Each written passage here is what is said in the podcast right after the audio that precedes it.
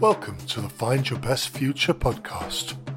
This is the podcast that helps international families make great decisions when it comes to choosing university courses.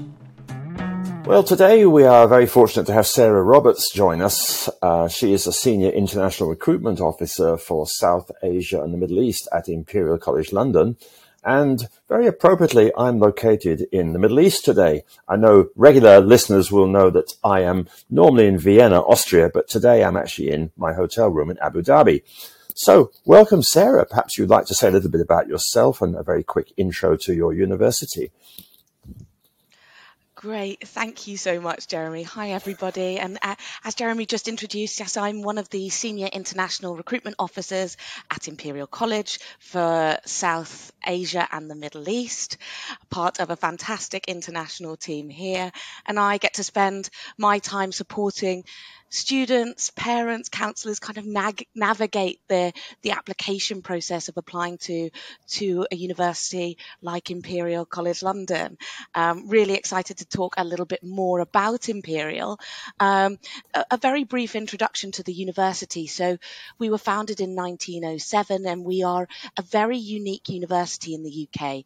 We are a specialist institution offering programs in natural sciences, engineering, medicine, and we now have our first undergraduate business program, which is really, really exciting. But we are unique because we, we do focus in the STEM B area, and that is what our bread and butter really is in terms of the courses that we offer. Now, I know from talking to many, many uh, university recruitment, university admissions officers that they are always very proud of the institution that they work for and, and very positive and very engaged um, but what is it that you personally love most about Imperial? I mean, it's such a big question, and, and with a university like Imperial, there are so many amazing things um, about being part of that community. But I'm honestly so in awe of all the research and engagement that the students are undertaking, even from an undergraduate level, the, the way that students approach things, the community, that STEM community that is fostered on campus really is so inspiring and, it, and it's such a fantastic community to, to be a part of. Can you describe the university's location? Like, where is it? Yes, so so London's a, a, huge city, and, and it is great to kind of try and imagine where it is. So our campus is in South Kensington, so we're in the the southwest part of London. Um, our campus is on the border of Hyde Park. We're nestled in between the Royal Albert Hall, where all Imperial students will graduate from, uh, next to the Natural History Museum, the Science Mu- Museum, the Victoria and Albert. So a really fantastic area for, for students to kind of start that that life in London potentially if they're coming from elsewhere, and a, really beautiful uh, part of London to to be a student in. And knowing London well, I assume it's well connected with transport, public transport. Absolutely. In terms of bus links, we have um, a range of different bus connections outside the campus. Um, we also have, we're positioned on two tube lines, so the Piccadilly line and the District line. So no matter where you want to get to, if you want to go to the airport or into central London, it's really well connected for, for those areas. Now, this is going to seem like a very British question, but what's the weather like? I love that question. I, would I'd love to show the audience now that the sky is blue right now, but it, it is changeable. And I think, especially when I'm speaking to students um, in South Asia and the Middle East, it is colder in many parts and it is more changeable. So always advising students to, to bring layers, bring a waterproof um, layer.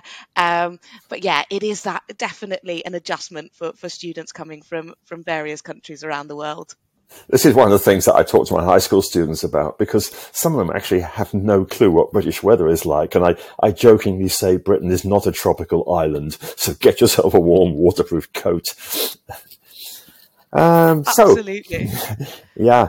Um, I mean, Imperial College London, I know, is one of the uh, state-run, government-funded universities, um, uh, which is sort of pretty much standard, I think, for almost all universities in the UK. Um, I assume then it's a not for profit organization. That's correct. Yeah, good.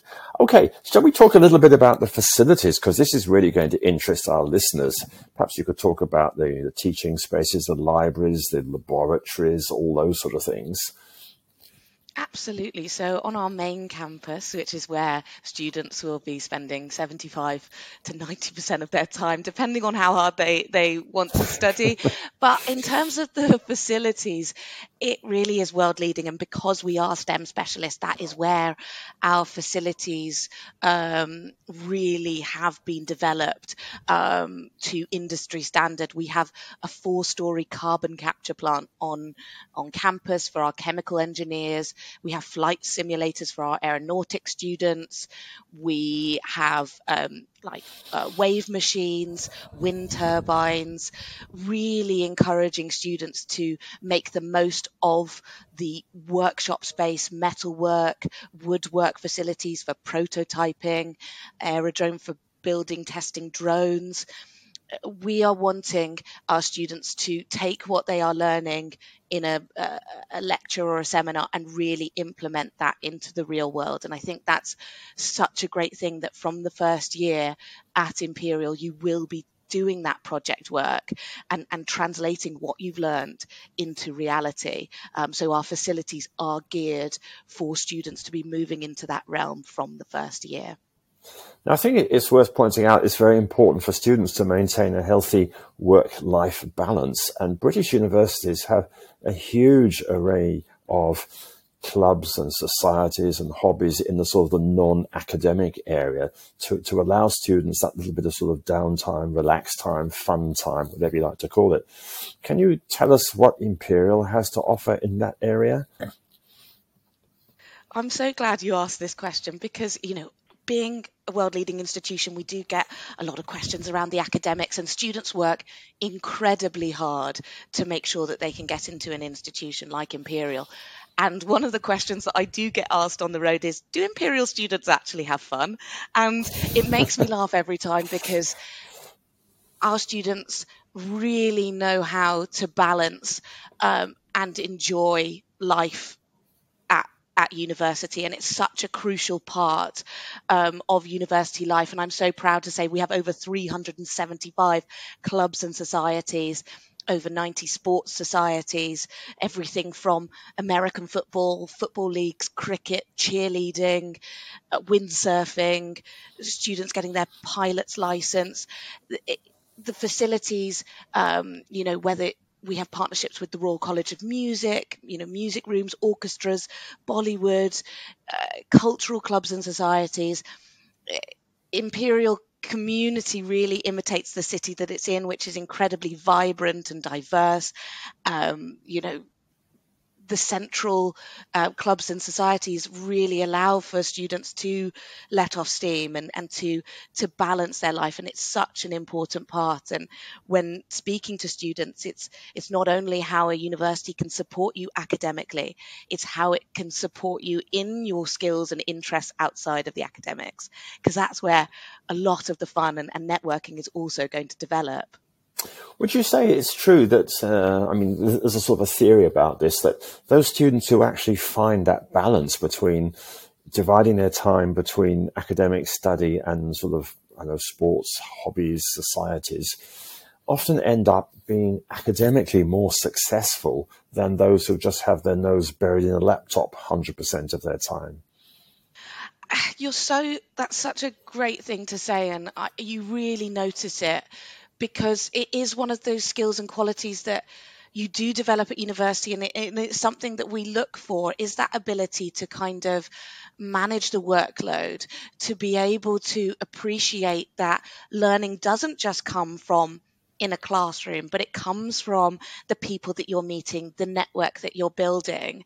And i think you know that's such a great way to look at it. And i, I do say to students that whatever university you're joining, you're using that university like a springboard and you can jump as, as kind of high as you're kind of willing to put the effort in. And I think such an, an important part of that life is utilizing the services, the, the, um, the social side of the university because that is that is part of the package. But I understand that for students transitioning into higher education, we're, we we are focused on the lectures and the and the workshops. But it's so important to think, okay, universities all, will offer all of this. What else can they bring me? And you know, the social clubs and societies, the robotics, the things that you can take part in outside of that, and really elevate what you're doing. It's so exciting, and I, I always encourage students to really, you know, scratch the surface on the institutions and what else am I going to be able to get involved in. Now, some universities have more than one campus, perhaps two campuses in the same city or, or maybe in, in a different city. Um, how does Imperial manage this? Do you have more than one campus in London? So we have our main campus, which is the South Kensington campus, um, where the undergrad most undergraduate students will be based for the majority of their time. We have a newer campus, which is the White City campus, where a lot of the research, the um, invention labs, uh, where students can go and prototype um, ideas, uh, the woodwork, metalwork. It's a very futuristic campus to be a part of, slightly to um, a little bit more to the west of the city. Um, and there's a shuttle bus between the two campuses. Um, and this is where you know networking inventions that whole kind of science futuristic um, feel really can be found at the white city campus. But the majority of time for undergraduates that their class time their labs their lectures workshopping will be in on the main campus in uh, south kensington. Now, uh, moving on to, to your students and lecturers, um, are your students mainly British or are they mainly uh, from other countries?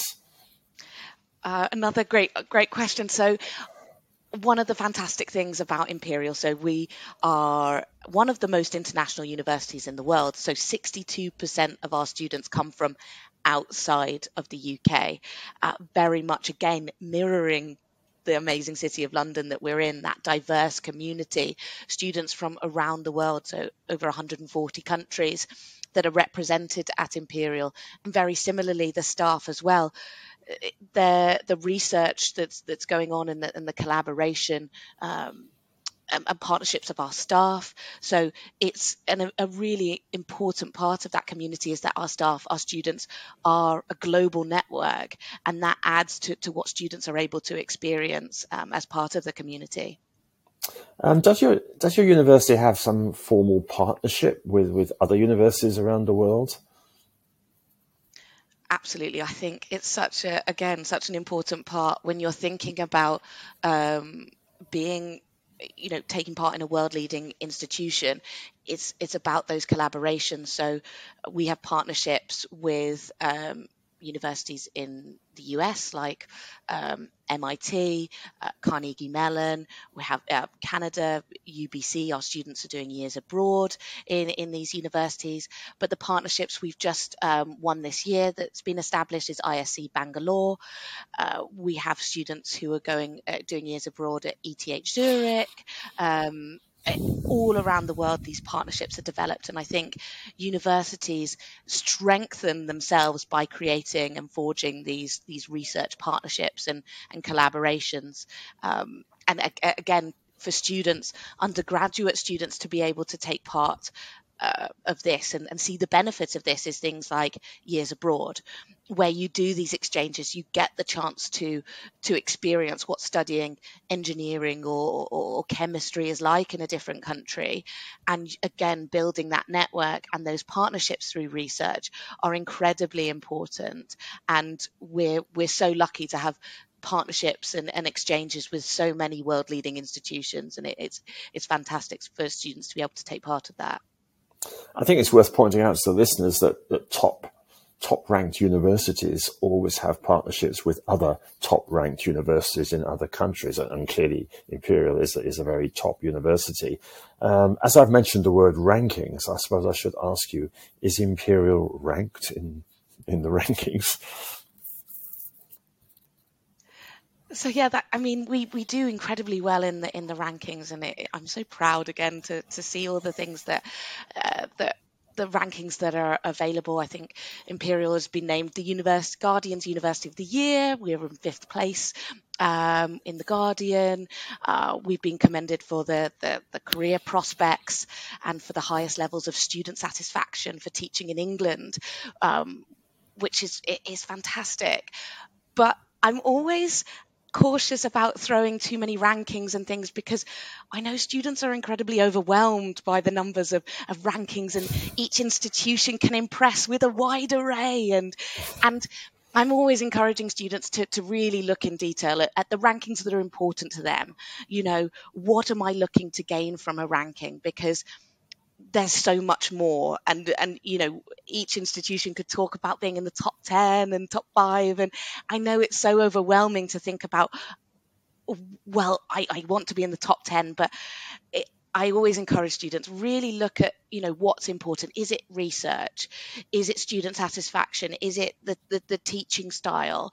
Um, because again using a university for the for the facilities and, and and really if you just look at the rankings you get such a kind of narrow picture of of what a university can offer and, and where you can potentially excel um, so I could talk forever about you know the the fantastic rankings, but uh, it's so there's so much for students to be looking at, and, and I really encourage them to kind of do that research and really think about what's important for them with with rankings.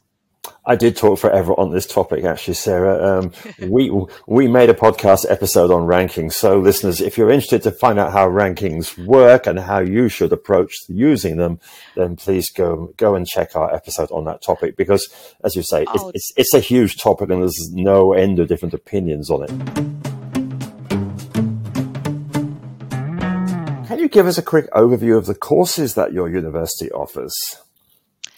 Yeah, so as I mentioned, we are a STEM B focused university. So for undergraduates, we have over 110 different courses within the realm of STEM. So something that I really like to mention, you know, even further, you know, we take this specialism to the next level. When students come to study engineering with us, we have 10 distinct engineering departments. So everything from chemical, mechanical, um, through to things like materials, um, earth science and engineering, uh, civil, uh, through to things like computing and design engineering. Um, with that specialism, our students, undergraduate students, will have a specific passion for an area of engineering. Now, some universities in the UK will have more of a general engineering um, program in the first year, and then you can specialize as you uh, progress through the degree with our engineering and with our natural sciences programs, uh, with our medicine, it is very specialist. So students will have a clear passion, interest, and focus in an area of engineering when they are looking to do their application. So and this is echoed in our natural sciences program, whether that be chemistry, chemistry with a year abroad, or with management, or with uh, medicinal chemistry. It's it really we really attract the students who are interested in the realm of STEM and have that keen focus uh, for a particular area. Um, our newest program that is um, starting in October uh, next year is our Economics, Finance and Data Science program. So this is our newest um, course at Imperial and it's hi- highly awaited, um, offered through Imperial Business School and, and, and is that fusion of um, the disciplines of economics, finance and data science really implementing what you're kind of taking away from mathematics and, and kind of critically engaging with the world um, in those uh, disciplines. Sounds very interesting because I know from conversations I have with, with, my own students that, that many of them are looking for a sort of a, a broader, more diverse program, which will give them skills in, in many different areas. And it seems like that course will do just uh, what they're looking for. Um, are there any courses that international students cannot study? And I think that there, there is a, a cap or limit on the number of non-British students who are able to study medicine. Is that correct? That is correct. So that is the only course where there is a limit to the amount of international students, and that is a government cap at 7.5%. So roughly for the imperial cohort, that's about 24 international students a year. This is the only course where there is a limit all of our other courses are open to international students on an equal basis as uh, the UK students. As I mentioned, 62% of our students actually come from outside of the UK, but medicine is the one where there is that cap. Uh, when your students graduate, uh, presumably they end up with a bachelor's degree, or do many of them tend to go on and do a master's degree or perhaps a PhD? So for many of our courses, especially in engineering, that we have the integrated masters.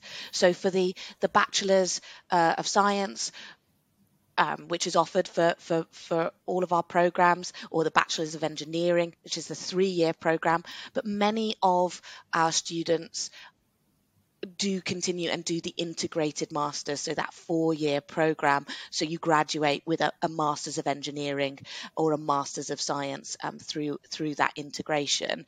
It accelerates, you know, that process.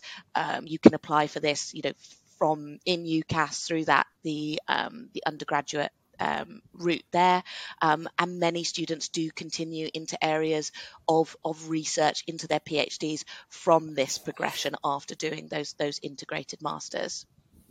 Now, I always encourage my students to, to look at programs that, that offer extras like um, an internship, a job placement, uh, often referred to as a sandwich course in the UK. Uh, do you offer these at Imperial? So, for some of our courses, we do have things like years abroad, years in industry, um, years with management. Um, so, this is something that's not for every course, but for some of our courses. One of the, the courses that I love to talk about is design engineering. This has a six month paid placement integrated into the course. Um, and so from that, you are gaining that paid experience during your degree. And we, we do make sure that you're not just making teas and coffees in your, in your placement. You are contributing to the work culture. You are engaging in one, if not two, um, projects whilst you're working there. And I believe one of our students just completed their um, their internship, uh, their their placement at Formula One. So it's you know companies like Google, Facebook, that there we have these connections, and and absolutely it is a great way to get that industry experience as part of your degree and many of our students then secure the graduate um, employment after completing that. It's it's it's building that network. You know, um, there are uh, also those those kind of research opportunities, so undergraduate research opportunities internationally and in the UK for students who are kind of thinking, okay, would a PhD be something for me? Uh, would a career in research be something? And it's it's a great way to figure out whether it is the right thing. You, some students come in thinking, "Oh, I'd I'd really love to get involved in research," and then after their placement, think, "Okay, actually, I think an industrial placement would be more for me." So it's all about trying as much as you can throughout your university life, and then securing that job at the end of it.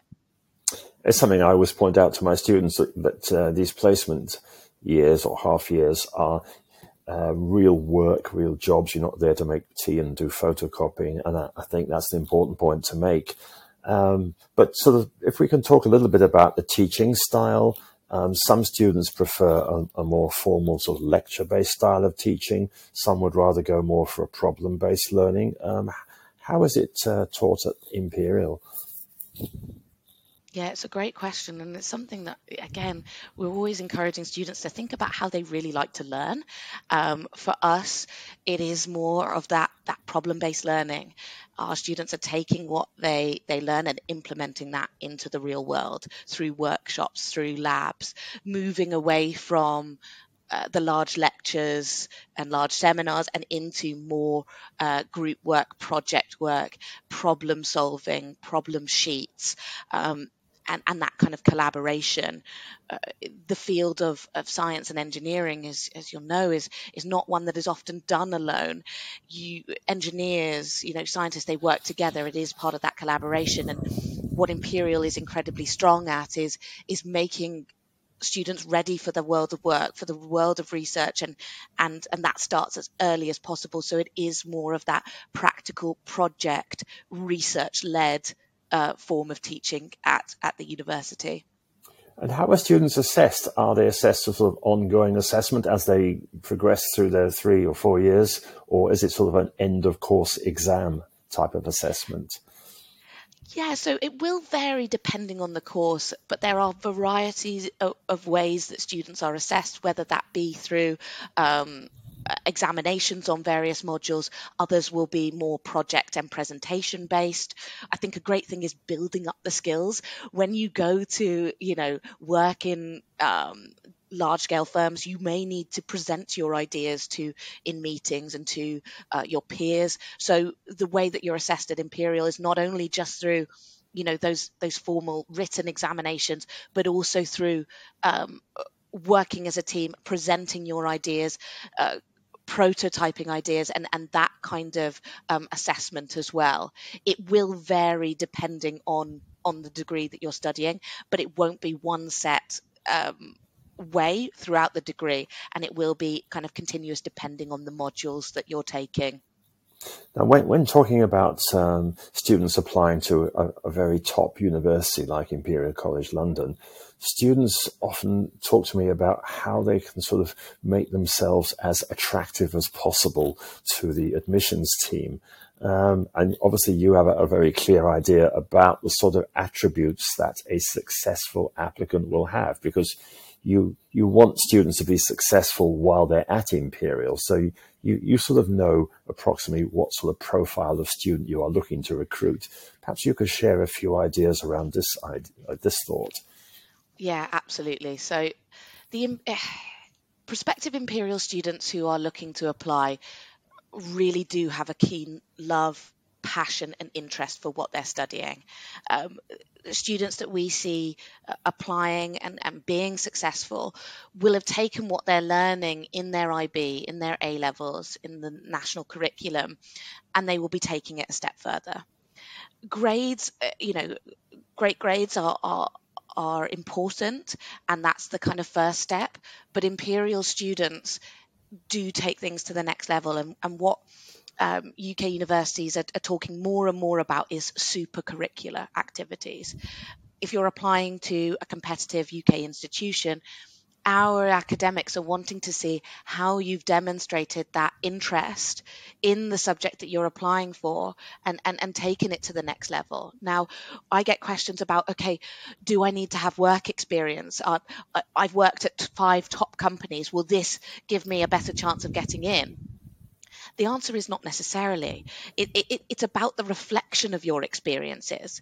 Some students that we see just have a real passion for research and they love reading journal articles around a, a specific area uh, and, and they want to kind of investigate things further, maybe doing a personal research project. Others have demonstrated their passion um, in STEM by giving back to the community. Um, STEM is a tradition traditionally male dominated um, field. We've seen a lot of um, engineers and scientists giving back to, to younger students, encouraging younger female students to get involved in STEM and, and demonstrating this passion uh, for their subject by talking to younger peers and and things like that. Uh, when we talk about supercurricular activity, it doesn't need to cost money. I think you know students sometimes approach me and say, I, I, can't afford to do a, a, summer school program. Will this hinder my application? And the answer is no. You, you you're not required to do a summer school, but we do want to see why you're passionate about that subject. Because if you're not passionate and, and demonstrating that that interest, chances are you wouldn't enjoy life at Imperial um, because our students do have that that keen love, and it comes from listening to podcasts about a particular area, a TED talk from you know an engineer who's inspired in in the field of robotics, uh, problem solving. You know, some students just really love the application of mathematics, uh, the probability of their their favorite uh, football player scoring a goal.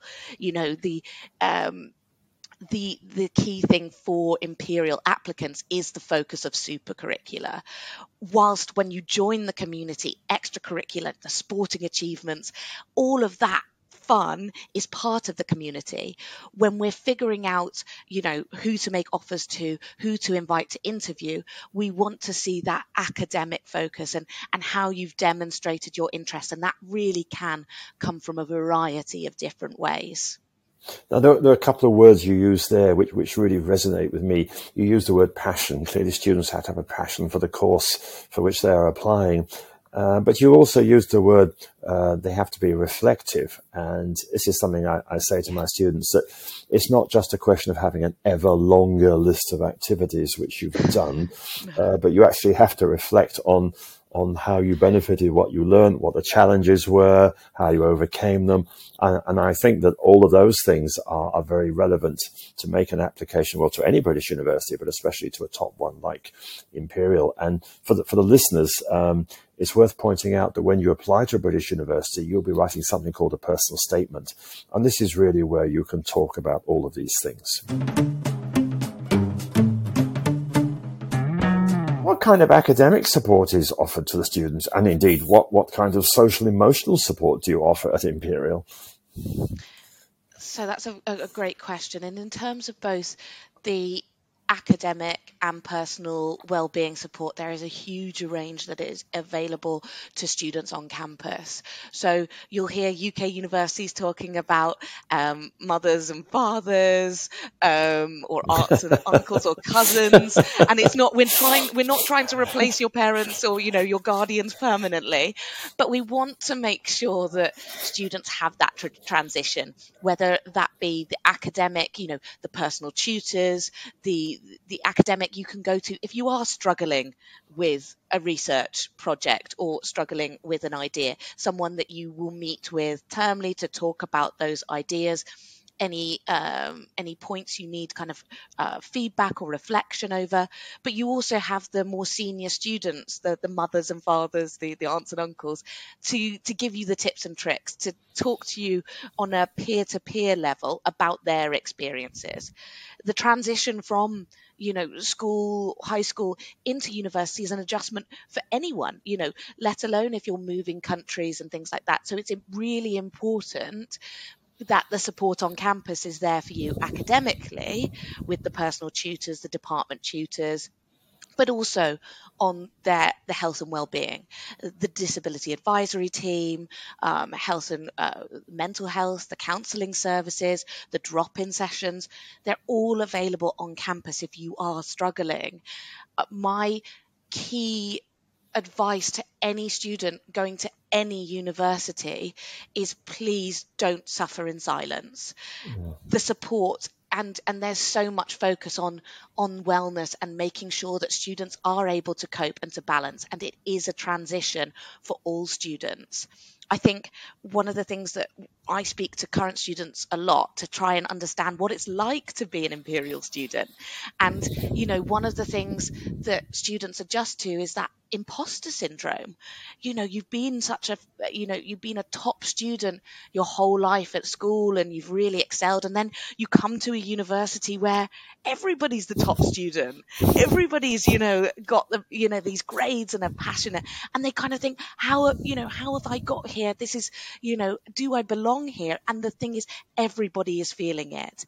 And the, the support is there, you know, for, you know, mental health, wellness, meditation, that the support is there on campus. It's reaching out and making sure that you you get that support because you you're not alone. It is something that students will be um, discussing and and and creating socials about um, in order to create that community. But it's just making sure that wherever you go, that you reach out for that support. I think that's a very good point you make that students shouldn't feel that they, they're in this um, on their own. They shouldn't isolate themselves. They should really reach out for support. And I think it's a point worth making that British universities do an excellent job in this respect because they recognize that uh, these are young people, usually only 18 years of age, probably the first time away from home, and they do need that support. So if you're a parent listening to this, and I'm sure there are many parents out there, uh, rest assured uh, your son or daughter will have that level of support. I know this because I'm a parent and I've sent both my sons away to British universities. Yeah. Um, health services. Um, are there health services available on campus? Yep, so all Imperial students, um, once they join, uh, it's a very smooth process in terms of the health centres. So there'll be health centres near the accommodation that you're based in, but we also have a health centres centre and dentist on campus for students to access. Um, for students who are looking to keep healthy, there's a gym on campus as well. Um, but yeah, all of those facilities available. Um, and when you join, um, there's a, a program, the support. So for international students and home students to help kind of guide you through this process because it can be quite overwhelming to think of all these things but we are well prepared to kind of help support you through getting those those you registered uh, do foreign students have to take out extra health insurance in order to be covered in the UK? So that will be part of the, the visa process. So that is something that um, students will go through um, as part of, of, of issuing the visa. Okay, uh, we talked earlier on about sports and you know all the all the different clubs and societies and activities you have, um, but students also like to party. I mean, are there opportunities for them to, yeah, let their hair down and party a little bit at Imperial? Absolutely. I mean, there's so many, you know, part of the, you know, the initial welcome week, there are things like boat parties, club nights. Um, but there's also, I mean, we, we are in London. There's collaborations with other, you know, London universities. It's utilizing that network. We don't just, you know, sit isolated, you know, in Kensington. We collaborate with, you know, the, the clubs and societies at, at UCL and LSE and SOAS. It is that network which is amazing. So you have access to to students from other students and clubs and societies. I know the um, Indian clubs and societies, they're always arranging. There's a huge um, kind of celebration of East meets West, which was one of the largest celebrations on campus of, of Bollywood dancing and music. And, and there's, you know, uh, the the nightlife is extremely varied no matter what you're kind of interested in what music or how you know we have a, a kind of movie night on campus as well. So new movies are shown in the the kind of uh, cinema room on campus. So for student, you know, I know that the computing clubs and societies do pizza nights and hackathons. Um, anything with anything with free free food and free pizza is is a way to get um, uh, students involved. But it's there's a range of different ways which students um, have kind of that entertainment and it is so varied um, whether that be the kind of games nights that that students will put on or movie nights or club nights it's so varied uh, we're going to come on and talk about accommodation and food because, of course, that's an extremely important topic for all students. Um, just, but before we get to that, um, can you tell us about how you help students in those first few days, the first week, Freshers Week, settle in? Uh, do, do you have a meet and greet at the airport, for example? How do you support students getting getting their, their feet on the ground and getting used to actually being at Imperial? Yeah, absolutely. I mean, with with so many students who are coming from you know outside of the country, but also from va- various parts of, of, of the UK, many students have never been to London before. So, Welcome Week is really, you know, before term starts, is that opportunity for students to find their feet, and it will be through you know the departments will organise their welcome. Um, welcome events. So you'll get to meet people on the course um, in um, in a kind of uh, a, a, meet and greet event. Uh, student accommodation will involve mixers, so that you get the chance to kind of meet people throughout that week before um, before classes properly start. You have things like the freshers fairs, the welcome fairs, uh, drop-in sessions where you can um, get that support from student services, if you do have any issues at this point, drop in, um, finding, you know, part time jobs. It's all kind of step by step for students because if you all of a sudden welcome and here's everything it could be quite overwhelming but the the way that it starts at the beginning of term is designed to help students kind of find their feet gradually and meeting a wider and wider network as the week progresses before term start Okay, Sara. Um, most British universities provide accommodation for the students. Um, do you guarantee accommodation for your international students? So, for first year students, all uh, all first years are guaranteed accommodation, so imperial accommodation, in their first year as long as they make us their firm choice in UCAS. So that is guaranteed for the first year, and we find that in that first year, over ninety percent of undergraduate students, international and um, home students, will be in imperial accommodation. It is that great opportunity to experience university life to its fullest, the social events, the opportunity to meet people at a range of different courses. And then in your second, third, and potentially fourth year, if you're doing the integrated masters, we find that students usually move into private accommodation. And we have what is called Imperial Home Solutions, who help with finding trusted landlords, helping with contracts, making sure that you feel secure in the private accommodation that you are going to be finding from that second year. Now, students can apply if they uh, if they wanted to stay in halls, they can apply. Um, some students become um, hall wardens, so more senior students who help um, support the the first years. But more often than not, most students will find those friends on their course in the accommodation and move into private accommodation um, as supported by Imperial in their uh, subsequent years. It's a good point you make about finding friends because uh, I think that a lot of students make friends with those who just you know live in the room next door or down the hallway, uh, or perhaps those who join the same club or society or taking the same course. I'm actually still friends with someone I met that very first week, and I won't even tell you how many years ago that was. But it is it is a great way to, great way to make friends. Um, another question we get asked quite often in, in school is um, is the gender separated accommodation? So for us, we don't. So in in the imperial accommodation, we don't have um, gender separated accommodation. Um, if if you were looking for a twin room, that would be separated by gender. But for us, we don't have the, the gender separated accommodation um, itself. Um, but if students were looking at this, we could recommend private providers that would be able to support this um, in in London. Okay, next question is a rather sort of a wacky question, if you like. But are pet are pets allowed in student accommodation? um, that's a great question. Um, so no, accommodation. Uh, um, for kind of health and safety reasons, um, we're, we're not able to to accept uh, or allow pets in, in the student accommodation. Interestingly enough, I was visiting one of your partner universities, UBC in Vancouver, a few years ago, and they have a sort of a, a rent a pet scheme. And we had a presentation by the gentleman who organized this scheme. And as soon as I came back to the school where I work and mentioned that UBC had pets, there was a, a huge uptick in interest. People wanted to know what type of animals they could cuddle at the weekends. Uh, anyway, maybe Imperial could consider getting a, I know, a cat or a dog or something. But I suppose we, I suppose we should get back to a more serious matter. And what is more serious than where students are going to eat. I mean, how is the campus provided for cafeterias? Is there provision for vegans, vegetarians, all those sort of things?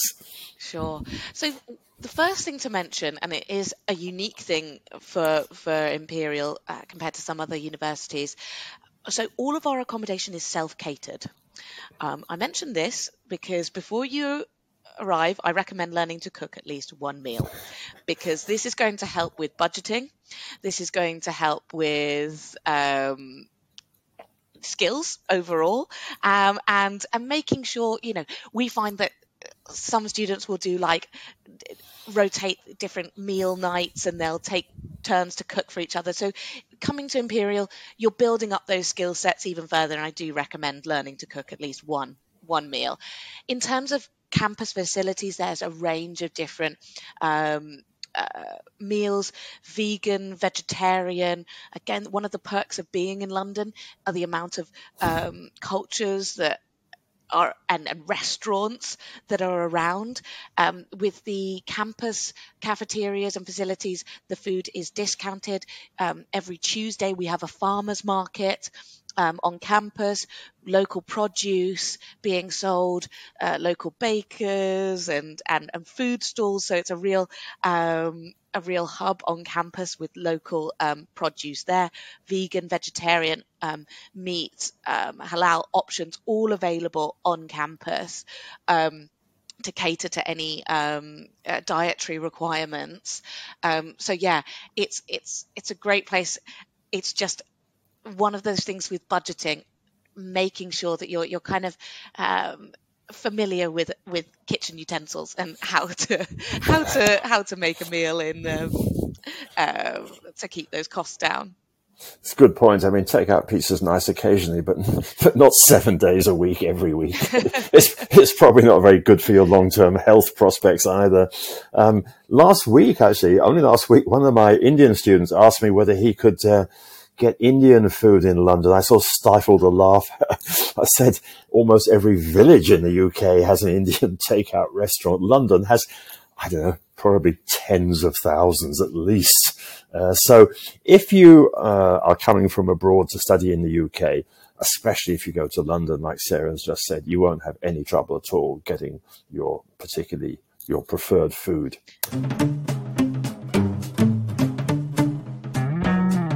Now, Sara, um, tuition fees, of course, the, the cost of higher education is, is a matter of keen interest to families.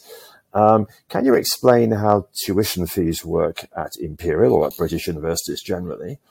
Absolutely. So there's a, so for home students, there's a set fee um, each year for all courses, um, but for international students, it does differ depending on the course that you are applying to.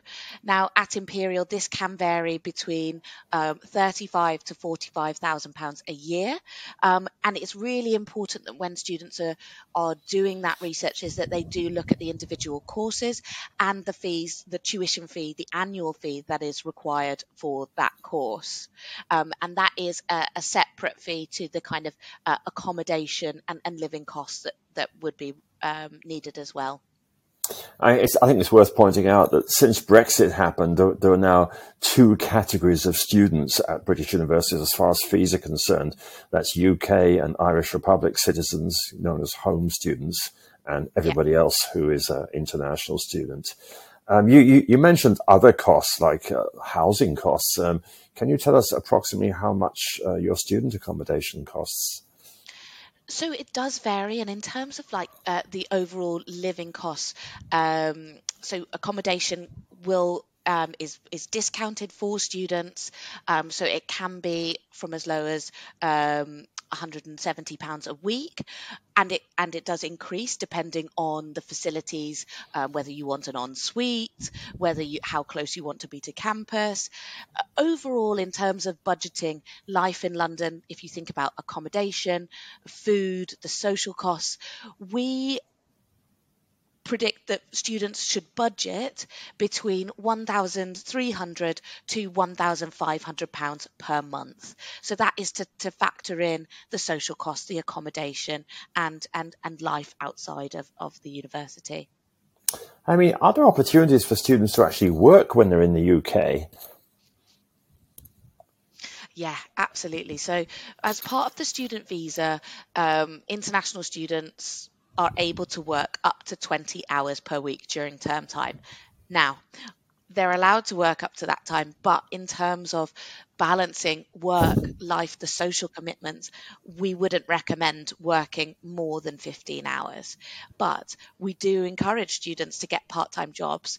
Um, this can be on campus in uh, the the cafes or bars on campus, or it could be with my team as a student ambassador, uh, working at events, talking about your life um, as an Imperial student, and many of our students do work during the holiday times and and and, and balancing that experience. But you don't want to push yourself too much especially in your first year when you're finding your feet you're meeting new people. It's important to to look at your budget realistically and and come prepared just so you don't have that that pressure when you're starting to to immediately find a job and, and balance work life um, and your academics I think it's, it's a very good point because uh, if, if you spend too many hours working in your, your job, then perhaps your academics might suffer. Um, now, some students will also be familiar with the system in the United States where there's a lot of financial aid available. Could you tell us uh, what financial aid is available at Imperial? Yes, and again, it's it's separated into the the kind of the home students and international support. So if you are a home student, there are bursaries available um, as long as the overall income uh, household income is under 60,000. Uh, this is between um, two to 5,000 pounds a year. For international students, it is it, it is a little different. And in terms of scholarships, it is for undergraduate students um, quite limited to the partial scholarships, and they are usually merit based. Um, it will be depending on the courses that you're applying to or the curriculum that you're studying. Uh, we have a partial scholarship for um, uh, available for students taking the IB, um, a partial scholarship. What I my biggest tip for students who are investigating this is to really look as early as possible. You'll find that universities will have um, internal scholarships, but universities also, like Imperial, will also be on lists for government, British Council um, scholarships. So, really doing your research about what is available if you were looking to study um, a subject, uh, factoring in um, your country of domicile, where you're from. Um, it, it is about researching what is available.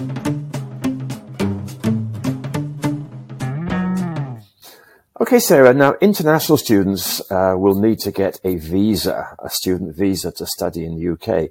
Can you talk about the process that they have to go through to get this visa?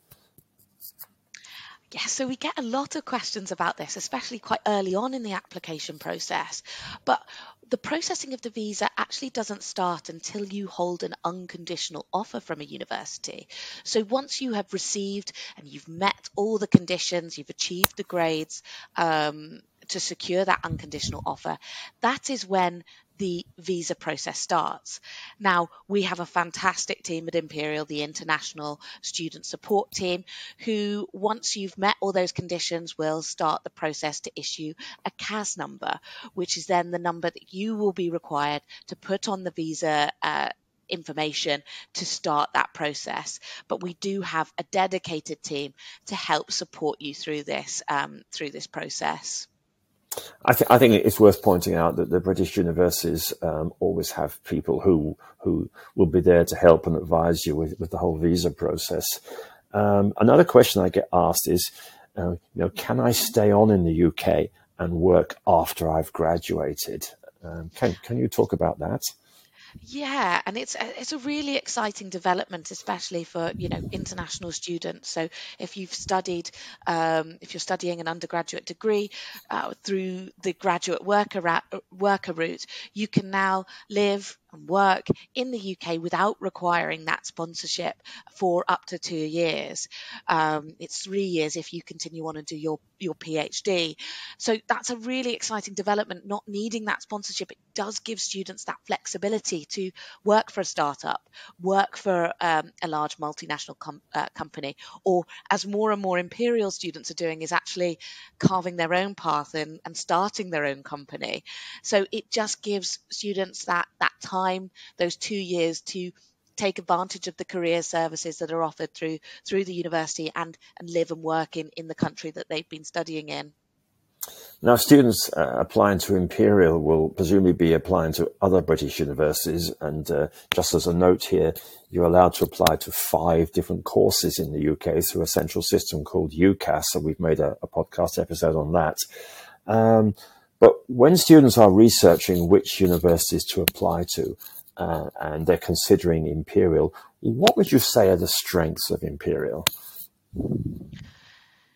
Oh, the strengths. I mean, for students who are really looking to implement their ideas into the real world, we have those facilities.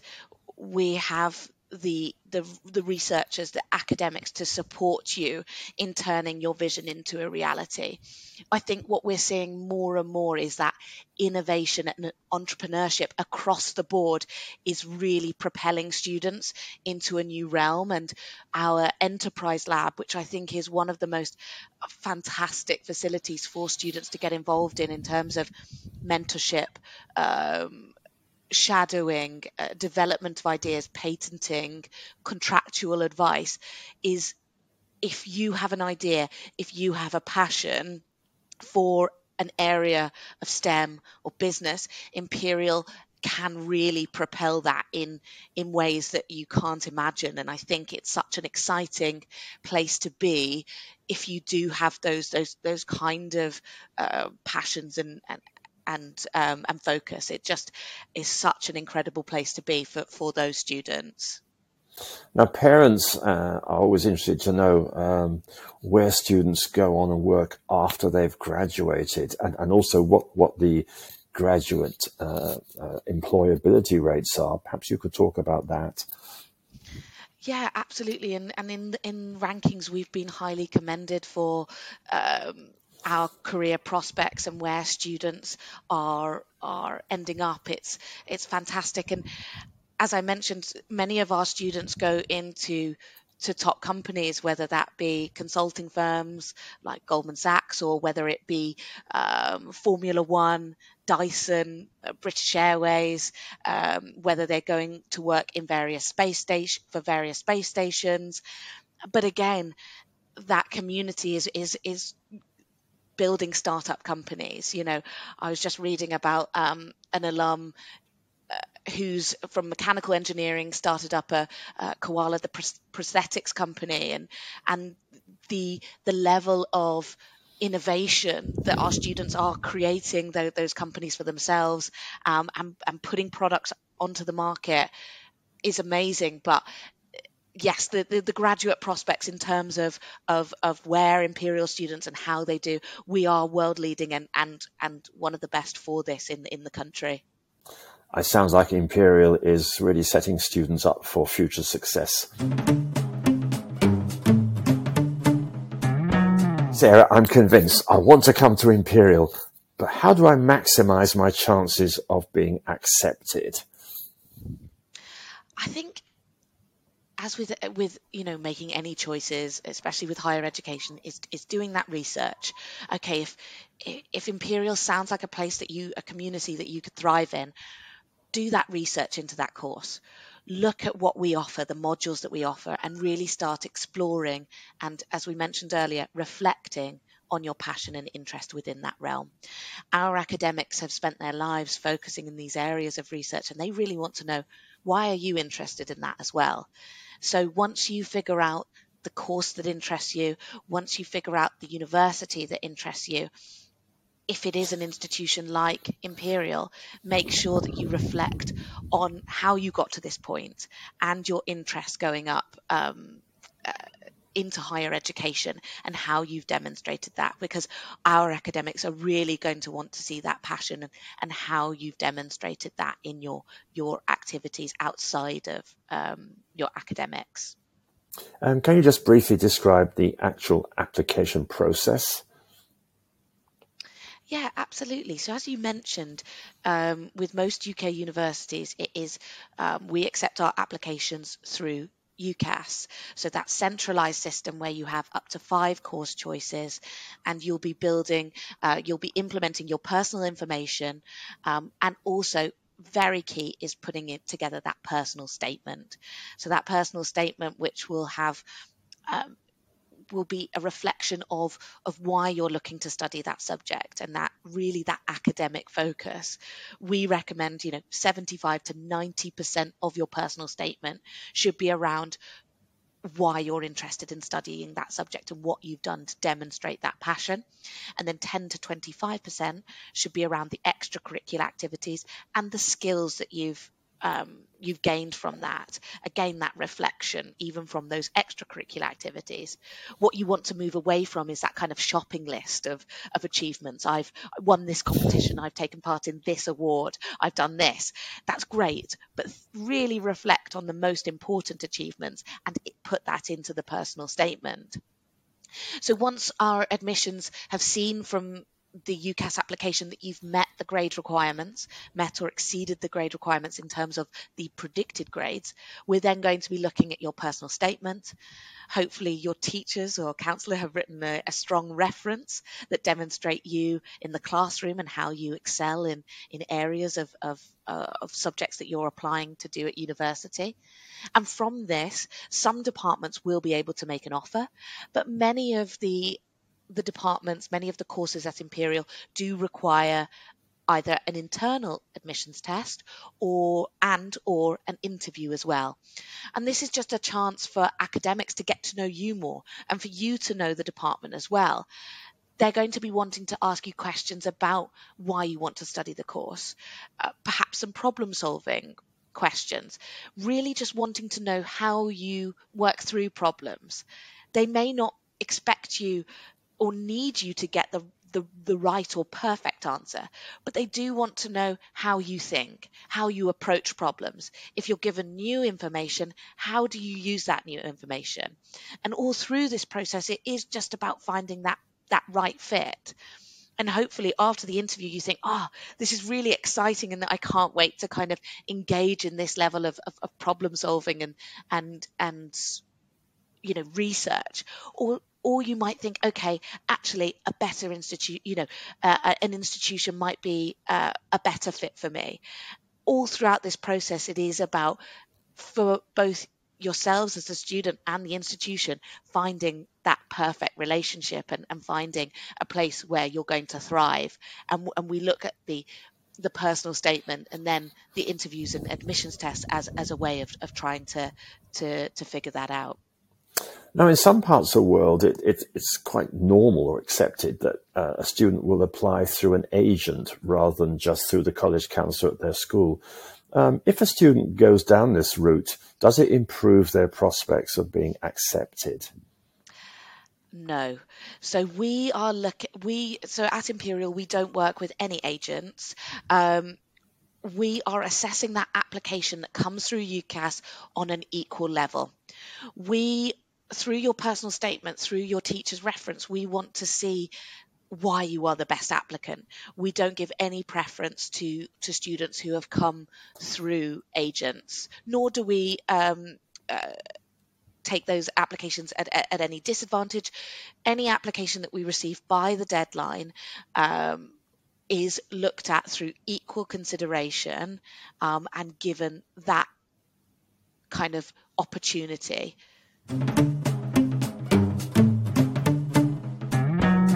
now, Sara, we've run through a lot of very, very interesting information about Imperial, and I'm sure the listeners now have a, a very positive view of, uh, of your university. Um, in case there was something that was not addressed here in the podcast episode, um, who should they contact at Imperial if they have any questions? So both our international and UK team are happy to answer any questions. Um, so on the website we have the the specific people to contact. So uh, it would be me for South Asia and the Middle East, and our, all of our contact information is available on the contact us uh, pages for the UK and international team. Uh, I promise we're a friendly bunch. Uh, if you do have any questions, we really welcome any anything to, to be sent directly to us. Thank you. Um, sort of finally, is there anything that you would like to add that we haven't covered so far in this episode? I think my, my final thing is just enjoy the process as much as possible. I know it can be an incredibly overwhelming uh, process for students. There are so many fantastic choices of institutions, not only in the UK, but also internationally. But trust me, it's worth it when you find that institution, when you find that course after the research. it's going to be worth it because you will find that that perfect fit for you but enjoy the process enjoy thinking about what you're passionate about and and really follow what you enjoy I think again, there's so much pressure for students to be achieving the best grades and to be going on to the best university with the best ranking, but enjoy what you're studying because that's what's going to take you and make you successful.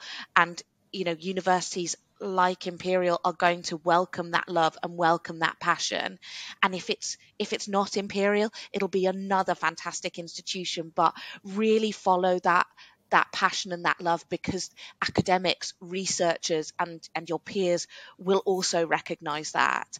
Um, so that would be my advice: is is to enjoy the process and and and enjoy thinking about that next step. I always tell my students that, that they should uh, try and enjoy their university years as much as possible. And I think that really means sort of finding the right fit for, for the individual person. Um, now, Imperial, of course, is a very competitive university, and students will need to have a plan B. We've already mentioned in the centralized British system called UCAS, you can apply to five courses or five universities. Now, um, is there any any other institution that you would recommend a student to have as their plan B, just in case they can't get into Imperial, either a British university or in some other country? That's a tough question uh, because there are so many fantastic institutions, and it really does depend on what the student is looking to specialize in because you know a strength at, at one university might not have you know as strong a, a, a mechanical engineering. I, I really would just recommend that that research and that one listing that one institution is so is so difficult because there are just so many and we collaborate with so many in London and internationally. Um, what I would say is you know institutions like imperial which are specialist are very different to um, our counterparts in in in the States, which give you that flexibility to do majors and minors in different disciplines. And whilst you're going through the process of, of figuring out which country or curriculum to, that you'd you're going to best thrive in, is thinking about the specialism that that is obtained through a university like Imperial, and thinking, okay, but it, would I prefer, you know, the flexibility of doing uh, double majors or, or arts um, arts and humanities along with the sciences. So it, it is working out which style of university is going to be the best fit for them. Sara, you've you've given us a lot of food for thought today, and, and, and a very positive view of Imperial, um, and for that we're very grateful. And I would just say to the listeners, you know, when you're looking around, uh, thinking about applying to universities, you know, as Sara says, do your research carefully, do your thinking, and figure out you know, what's the best possible fit for you. So, finally, then, that was Sara Roberts, Senior International Recruitment Officer for Imperial College London. Thank you so much, Sara, and goodbye. Thank you so much, Jeremy. Bye bye.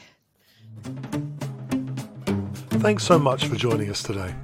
If you enjoyed this episode, please don't forget to subscribe and share the Find Your Best Future podcast.